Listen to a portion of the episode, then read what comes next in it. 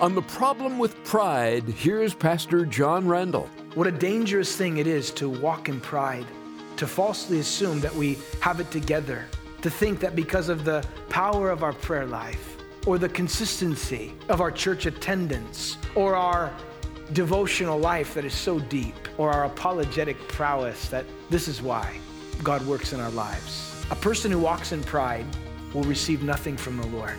Pride is blinding, it is destructive, and the devil is what he is because of pride. That is why I believe the Bible says it's one thing that God hates, and that is pride. This is a daily walk with Pastor John Randall. Glad you've joined us today as Pastor John discusses once again a very important part of a Christian's life prayer. When we're conversing with another person, they might take it as an insult if we repeated the same thing over and over to them, but not so with God. He delights to hear our requests, and not just one and done. Often we lack the persistence in prayer that's needed. We're to keep praying in faith until we hear the answer. Here's Pastor John, beginning with a cross reference in the Epistle of James.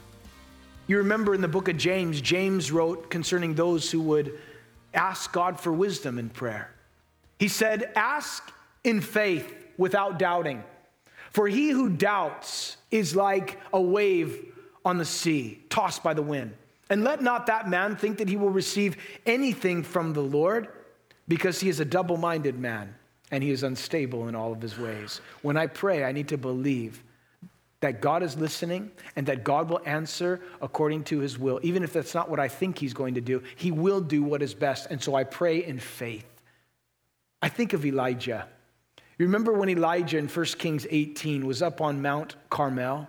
And after he had called down fire from heaven and the sacrifice was consumed, and then all of the prophets of Baal, those false prophets, were slain. After that, it says that Elijah got down on his knees and he began to pray. And he prayed specifically for rain. It had been three years. The first time he prayed, it didn't rain. And now it's three plus years later, he gets down on his knees and he starts praying for rain. And the Bible tells us that he spoke to his servant and he told his servant, Go and look toward the sea. And the servant went and looked and he came back and said, There's nothing. And it says seven times he said to his servant, Go again, go again, go again. I wonder if his servant thought, you know, Elijah, um, it's been five times. You know, I think we ought to just call it a day. Maybe it'll rain another day. But he keeps on praying. It's the fervent prayer of a righteous man that avails much. And so, a seventh time, he goes up, and the servant comes back and he says, I see in the distance, a cloud as small as a man's hand rising up out of the sea. And Elijah then said to his servant, Go up and say to Ahab, Prepare your chariot and go down before the rain stops you. That's faith. He didn't stop the third, fourth, fifth, sixth until God answered. This morning, you may be praying about something, and who knows that whether you're in the third or fourth, or fifth, sixth, and then you stop. But how do you know if you didn't persevere that God would have answered? Continue praying and pray in faith. I think of the New Testament. You remember when Peter in Acts chapter 12, after James had been martyred, that Herod stretched out his hand to persecute the church and he put Peter in prison. Peter was sentenced to die the very next day. And there, as he was in that prison cell, he fell asleep. And while he was sleeping, unbeknownst to him, the church was gathered in a home and they were praying fervently and consistently for Peter to be delivered. And you remember that while Peter was sleeping, an angel appeared to him in his cell and woke him up and then led him out of the prison miraculously. And then Peter went to the home where the prayer meeting was taking place. And when he knocked on the door, the servant girl, whose name was Rhoda, came to the door. And she didn't even open it. She ran back into the prayer room and said, Peter's outside. The same Peter they're praying for. And they said, You're beside yourself. Doesn't sound like a lot of faith going on at that prayer meeting, right? and then finally they came out and saw Peter standing there. God had answered their prayers, even though they didn't even have a faith, faith enough to believe it. That's the grace of God at work. What are you praying for? Who are you praying for? What are you praying about? May God help us to be a people that persevere in prayer and not lose heart and trust that whatever answer the Lord gives, He will ultimately fulfill His purposes for my good and for His glory. Jesus then speaks now about prayer and another element that must be found in our prayers, and that is humility. Look at what it says in verse 9. Also, he spoke this parable to some who trusted in themselves that they were righteous and they despised others. He said, Two men went up to the temple to pray. One was a Pharisee, and the other a tax collector. The Pharisee stood and prayed with himself God, I thank you. I'm not like other men, extortioners, unjust, adulterers or even like this tax collector. I fast twice a week. I give tithes of all that I possess. But the tax collector, standing afar off, would not so much as raise his eyes to heaven, but he beat his breast, saying, God, be merciful to me, a sinner. As these two men went up to the temple to pray. Jesus tells this parable, and he is again drawing a contrast. And the theme of this parable is concerning those who trusted in themselves that they were righteous, and at the same time they despised everybody else that they deemed unrighteous. Among the religious leaders, like the Pharisees, the Sadducees, prayer became a ritual. The practice of prayer was, was extremely mechanical. The words that were used were not heartfelt, they were memorized. They could be repeated quickly, over and over again, vainly repeated. That is why Jesus said, when you pray, don't use vain repetition. Don't do that. They also had prescribed prayers that they had developed. Certain occasions, they would offer up this prayer, and, and on this occasion, they would offer up that prayer. Nothing that was really heartfelt, again, just something that they had written down and memorized. They also felt that the longer you prayed would guarantee the effectiveness of your prayers. That is why Jesus said in Mark's gospel, the 12th chapter, for appearance, these religious leaders make long prayers thinking that they will be heard for their many words. But worst of all, the religious leaders, when they prayed, they weren't praying to be heard by God, but rather they were praying to be seen and heard by men. Jesus had said in another gospel account, these religious leaders would pray at nine, they would pray at 12, they would pray at three. And when they would make their way to the synagogue, there were times when they would stop on the street, a major interchange, an intersection. And they would lift up their hands and they would begin to pray out loud. And they, a crowd would begin to gather around them as they were praying, marveling at their demonstration of holiness. And look at the articulate way in which they pray. And boy, these guys can't even wait to get to the synagogue. They are so righteous. They're praying on the street corner. Jesus said they have their reward. It's nothing but a show, it's a veneer, it's fake. The Pharisee in this prayer within the parable, notice that he begins to compare himself with other people.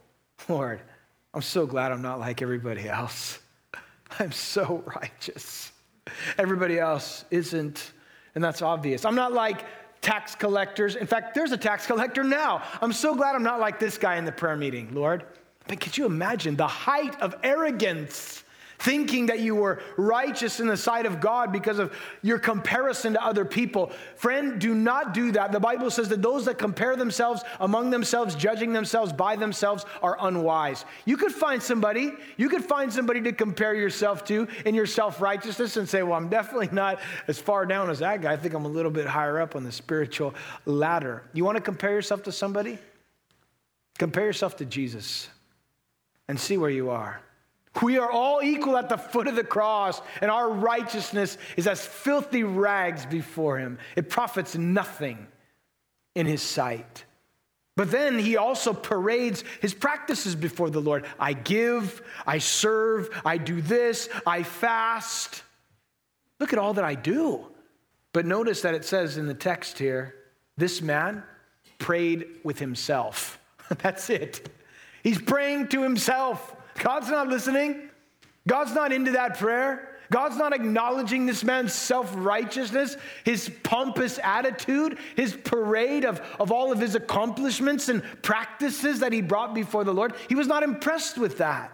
This man's prayers were predicated upon his own self righteousness. He assumed that because of all the things that he had done outwardly, that somehow this would equal a blessing for him. You ever been that way, friend?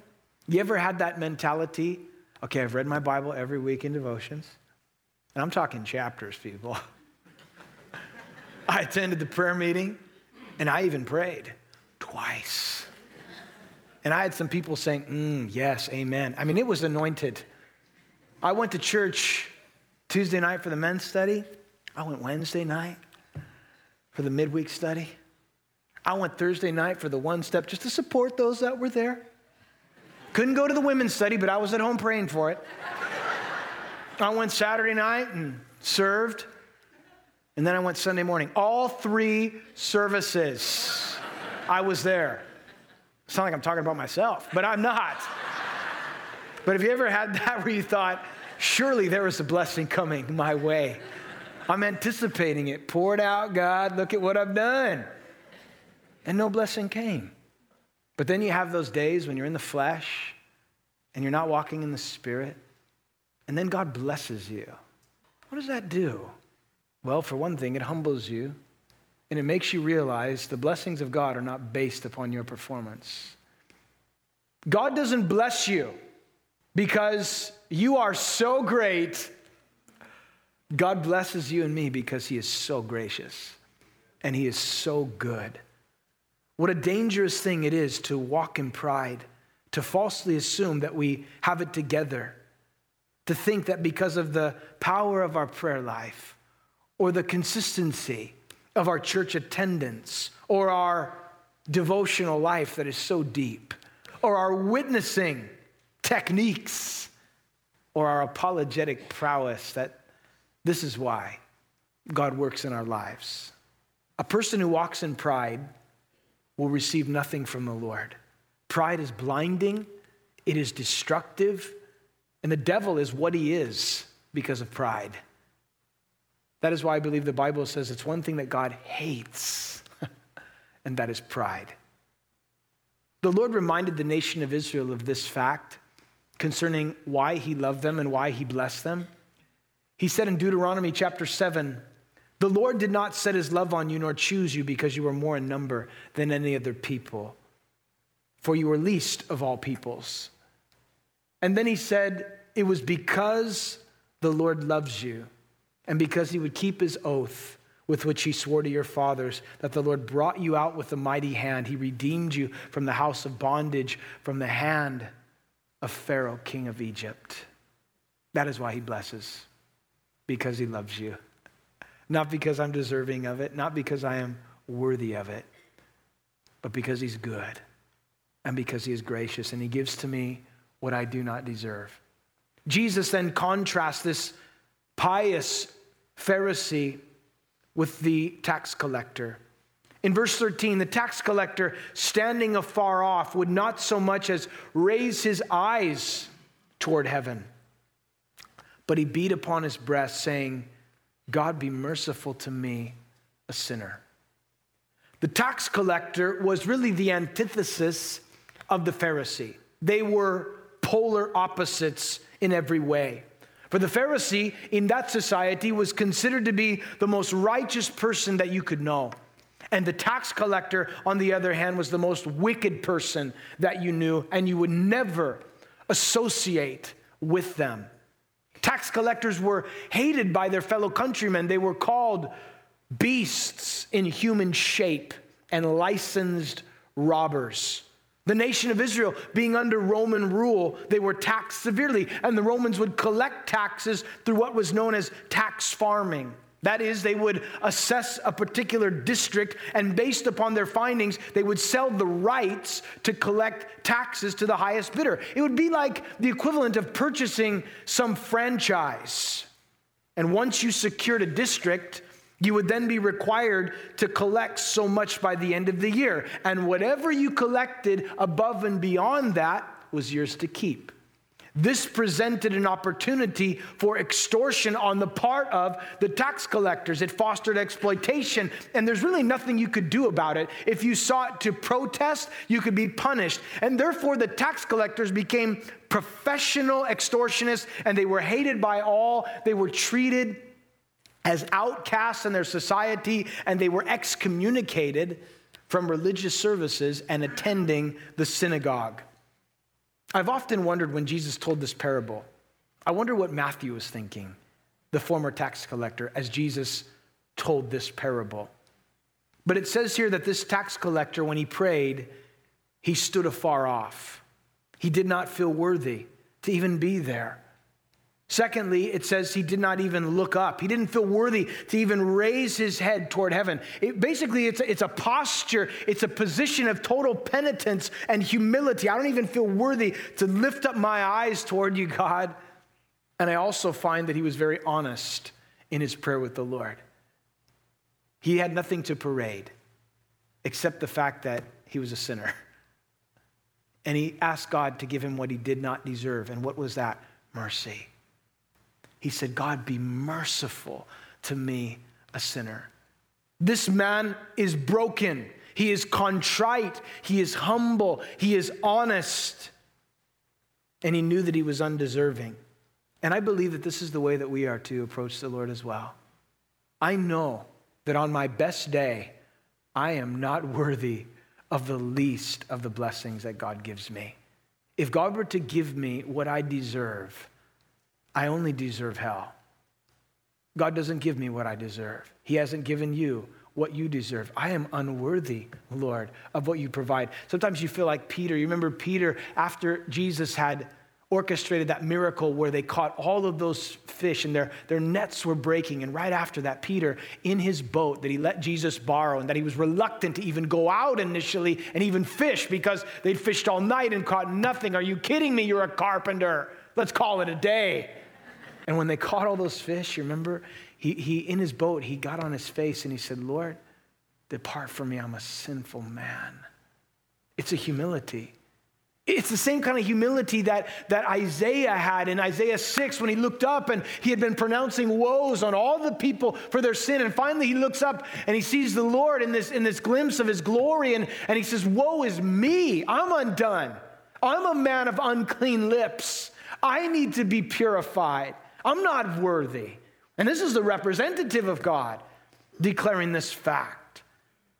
What Jesus said next in this parable probably would have shocked everyone that was listening. For he said, I tell you, verse 14, this man, that is the tax collector, went down to his house justified rather than the other. And why is that? Because it says, everyone who exalts himself will be humbled, and he who humbles himself will be exalted. The tax collector and not the Pharisee went down to his home justified, forgiven. The word justified is such a marvelous word in Scripture. The best way to remember it is just as if you've never sinned. God has forgiven me of all of my sin, and He chooses to forget it, to take my sin and to place it as far as the east is from the west, never to be brought back up again. And when I stand before the Lord, I won't be judged for my sins because my sins were judged on Calvary's cross by Jesus. I am forgiven. I am cleansed. I am new. This man came humbly and he went away justified. The Pharisee just went away. Never underestimate the importance of humility and walking in humility before God. Humility is not thinking poorly of yourself, it's just not thinking of yourself. The person who has had a true encounter with the living God seeks to walk humbly with God. You remember Daniel said that those who walk in pride, he is able to put down. Jesus modeled for us what it was to be a humble servant, didn't he? You remember? Jesus said unto his disciples, He invited them and he said, Take my yoke upon you and learn of me, for I am proud and arrogant? No. He said, I am meek and I am lowly of heart, and you will find rest for your souls. When? When you walk in humility.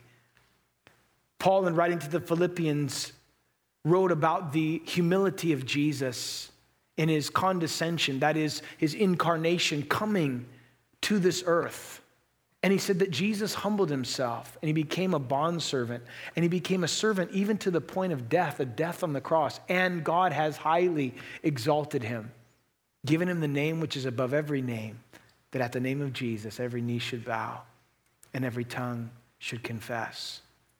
It is much better to humble yourself in the sight of the Lord than to be humbled by the Lord. I don't know if you've ever been on the receiving end of being humbled by God. I have, and I don't like that. I would much rather acknowledge who God is, and I know who I am, and therefore I want to humble myself in His sight rather than be humbled by Him. For God resists the proud but he gives grace to the humble. Friend, let me ask you something. Are you walking in pride today? Has your pride been hurt? Are you upset? Is it an indication that you're walking in pride? Let me tell you something. If you are, it's hindering your prayer life. This man was clothed in pride. And what did he do? He prayed with himself. If you're walking in pride today, or if there's some area where you need to humble yourself, can I encourage you today? Do it. Humble yourself in the sight of the Lord. As Jesus said, He who humbles himself will be exalted. When we pray, it's important that we persevere, that we do not lose heart. When we pray, it is important that we pray in faith, trusting, believing that what God has said, He will do. And when we pray, we come with a spirit and an attitude of humility. And God honors that. And God will answer those requests. Prayer is not overcoming God's reluctance, prayer is taking hold of God's highest willingness. That's what it is. Taking hold of God's willingness. God is not reluctant to hear from you. God desires prayer not simply to be a monologue where you rattle off everything and then just walk out. God wants prayer to be a dialogue. And I would encourage you, as a believer, to cultivate an atmosphere of prayer. And by that, I mean when the Bible says pray without ceasing, it means just be in constant communication with the Lord throughout the day. Oh, you have those private times when you're alone with the Lord and you're, you're praying. But you know, when you get in your car and you head off to work, you can be praying.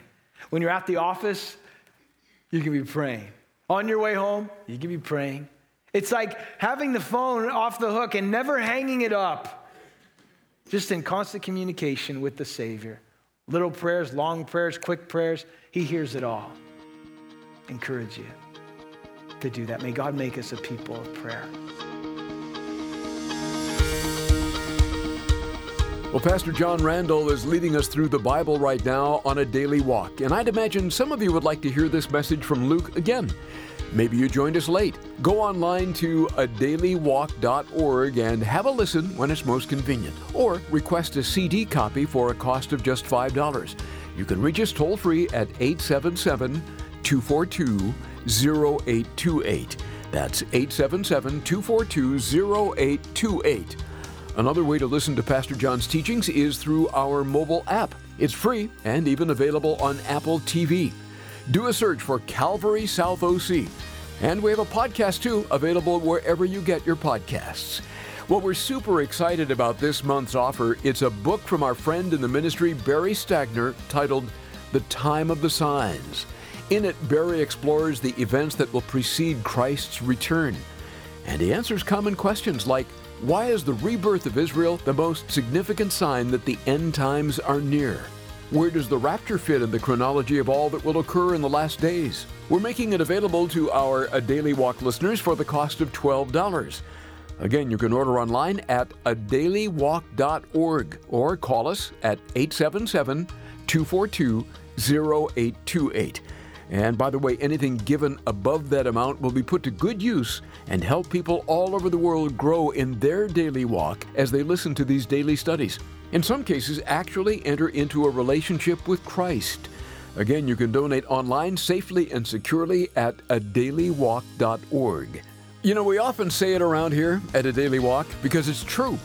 We want to hear from you. It lets us know where the ministry is having an impact. And also, we love praying for our listeners.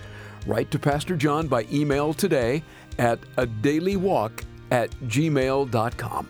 That's a daily walk at gmail.com. Well, our time together sure goes by quickly, doesn't it? We'll pick up where we left off in our Through the Bible study next time. This has been a daily walk with Pastor John Randall, where you'll never have to walk alone.